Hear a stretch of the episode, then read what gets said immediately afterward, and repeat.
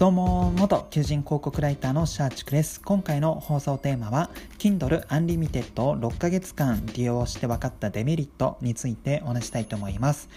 はい、まず先に Kindle Unlimited について概要をお伝えするんですけども、まあ、Amazon の Kindle ですね。こちら普通に買う場合って、まあ、その都度本を、えー、購入する形になるんですが、月額980円を払うと、読み放題対象の Kindle は、まあ、読み放題になりますよっていうのが Kindle Unlimited になります。で、私はこの、えー、Kindle Unlimited を、えー、2021年6月18日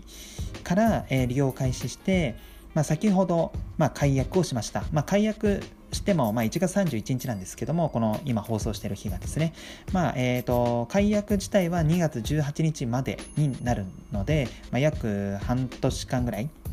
え、利用してきたんですね。で、その中でちょっと分かったデメリットについて今回はお話したいかなと思います。はい。で、早速なんですけども、このデメリットっていうのは、まあ一つしかなくて、えー、情報収集がおろそかになる。まあこれがアンリミテッドのデメリットかなと思います。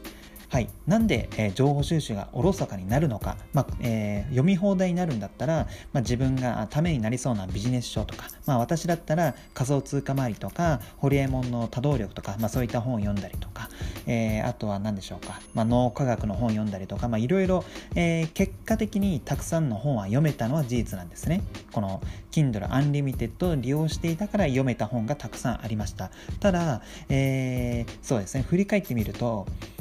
まあ、情報収集がおろそかになっていたかなと思っていてどういうわけかというとやっぱり月額980円で読み放題っていうその環境に安心してしまってまあ何でしょうこの本を読む行為がちょっとカジュアルになっちゃったんですね。例えばこのアンリミテッドを申し込んでいない場合ってまあ1作品1作品ごとにお金がかかりますよね。なので本に対する1冊に対するこの読む意識ってめちゃめちゃ、高くなるんですよ要はもう金払ってこれで読まなかったら損してしまうみたいなで、まあ、アンリミテッドも、まあ、980円は毎月払っているので、まあ、そういう意味ではお金を払ってはいるんですけども、何かこの本に対してお金を払っているっていうよりかは、読み放題という環境に、え、お金を払っているっていう感覚で、でしかも定額であの毎月課金されていきますので、何かこの払っているっていう感覚も薄れていくんですよ。普通の、えー、Kindle の有料課金をする場合って読みたいと思った本を探してその都度課金するのであこれで俺はこの本を買うために今いくらお金を払ったみたいな実感が湧くんですけどもそれすらも月額利用なのでまあ湧きづらいと。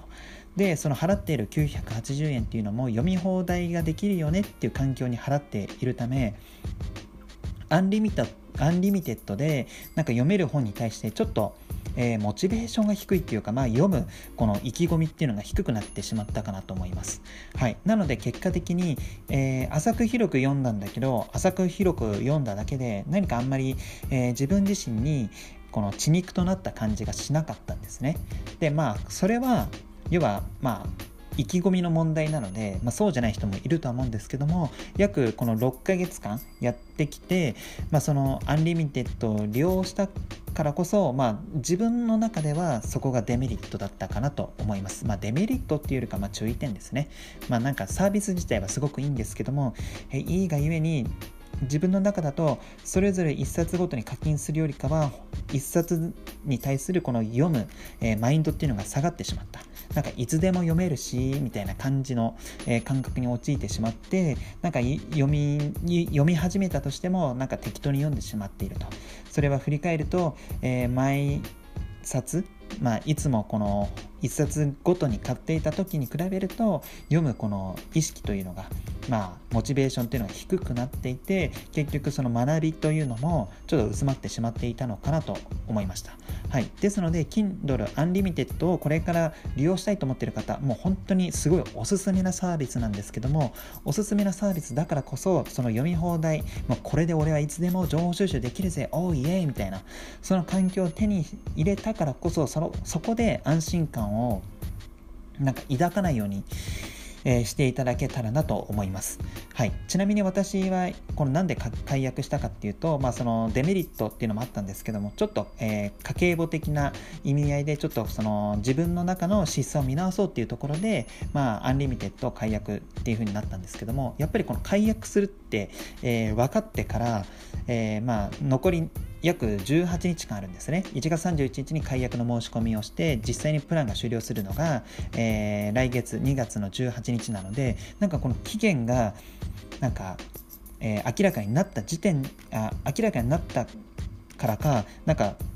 今になってすげえ本読もうみたいなちゃんと自分の血肉にしてやろうみたいなそういう感覚が、えー、出てきたのでやっぱりこの読み放題っていう環境に甘んじてしまうっていう側面はあるのかなと思います。はい、ですのでこれから Kindle Unlimited を利用したいっていう方は、えー、私みたいにこの読み放題っていうこの環境になんか甘んじてしまって情報収集の何でしょう意気込みが下がってしまったりとか本本に対するこの読む意識っていうのが下がらないように注意していただけたらなと思いますます。